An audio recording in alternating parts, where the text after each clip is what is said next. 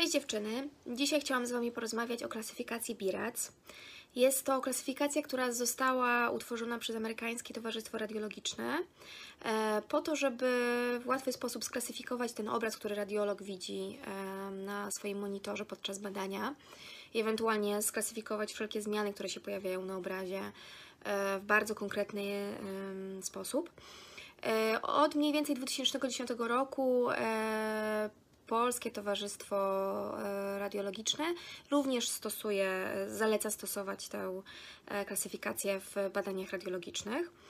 E, no i te, te z Was, które już miały wykonywane badanie piersi, na pewno spotkały się z takim oznaczeniem, które pojawia się w opisie radiologa. Pod koniec tego opisu słownego zazwyczaj pojawia się birac, takie słowo, i do niego przy, przypisany jest jakiś konkretny numer od 0 do 6.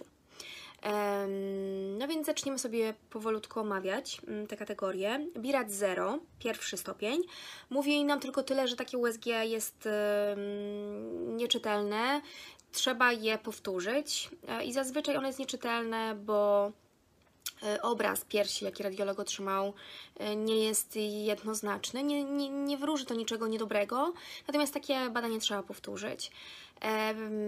Birac 1 e, jest to obraz e, w badaniu prawidłowy. E, tutaj nie wymaga on dalszego diagnozowania, po prostu takie badanie trzeba regularnie powtarzać, raz do roku USG będzie jak najbardziej wystarczające. Birac 2 w takim obrazie pojawiły się jakieś zmiany łagodne, natomiast nie są one niepokojące. Zazwyczaj do tych zmian łagodnych tutaj będziemy zaliczać torbiele proste, gruczolako-włókniaki, także mm, Birac 2 jest to kategoria bezpieczna, nie przejmujemy się.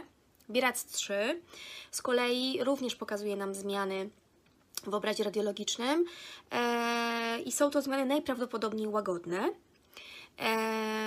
Czyli tutaj to ryzyko wystąpienia e, nowotworu złośliwego jest e, do 2%, czyli nie więcej niż 2%.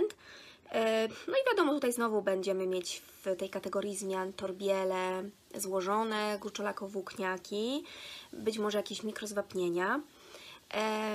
I tutaj, jeżeli nie mamy żadnej historii, nie jesteśmy z grupy podwyższonego ryzyka, to nie musimy nic dalej z tym robić na chwilę obecną warto powtórzyć takie badanie za 6 miesięcy znowu. Natomiast dziewczyny, które, ma, które jesteście w grupie podwyższonego ryzyka zachorowania na nowotwory, trzeba wykonać biopsję.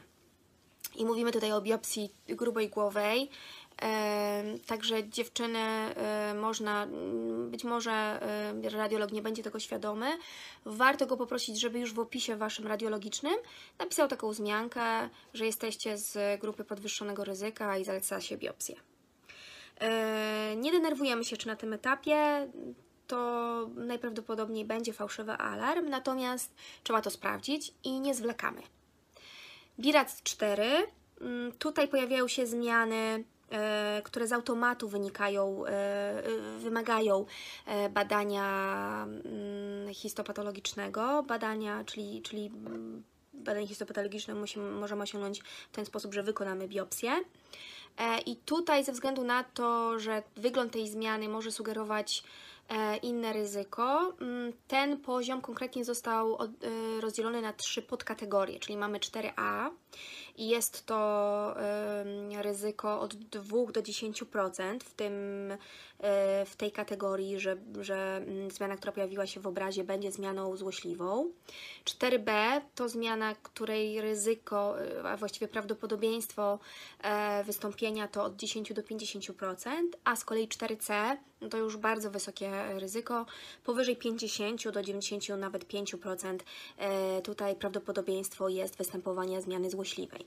Także robimy z automatu biopsję, oczywiście grubo i głową i czekamy na wynik histopatologiczny. Birec 5. E, tutaj już no, raczej nie ma się co łudzić. Będzie to najprawdopodobniej zmiana e, złośliwa, to ryzyko, yy, a właściwie prawdopodobieństwo występowania zmiany złośliwej jest wyższe niż 95%.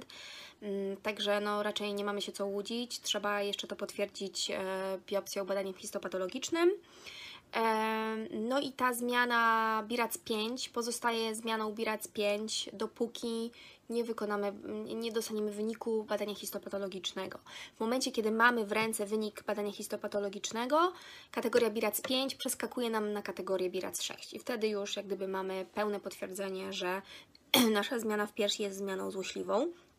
Ale dziewczyny, nie panikujemy, e, raka się leczy, da się naprawdę dużo zrobić, dlatego ja Was chcę uczulić, żebyście się e, badały, żebyście regularnie chodziły na badania, e, bo jeżeli w miarę w, szybko wychwycimy e, raka, to jesteśmy w stanie go naprawdę w pełni wyleczyć.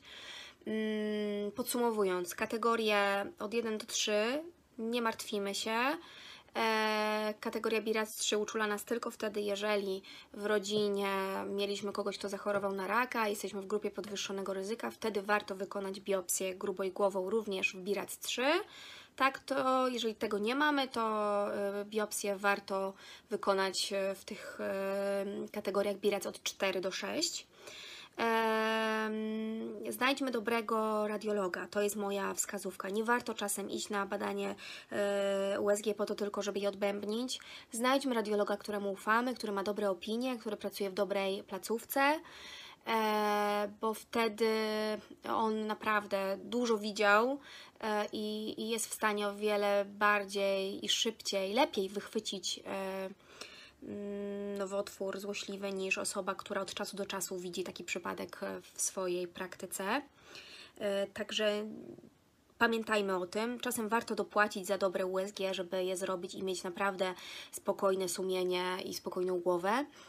No i ostatnia uwaga, nie zwlekajcie dziewczyny. Jeżeli coś Was martwi, jeżeli w, Wasza pierś się zmieniła, wyczułyście coś pod palcami, e, pierś nagle zmieniła kształt, zmieniła kolor, coś z niej wycieka, jakiś płyn podejrzany, e, zaczęła boleć, to też jest stereotyp.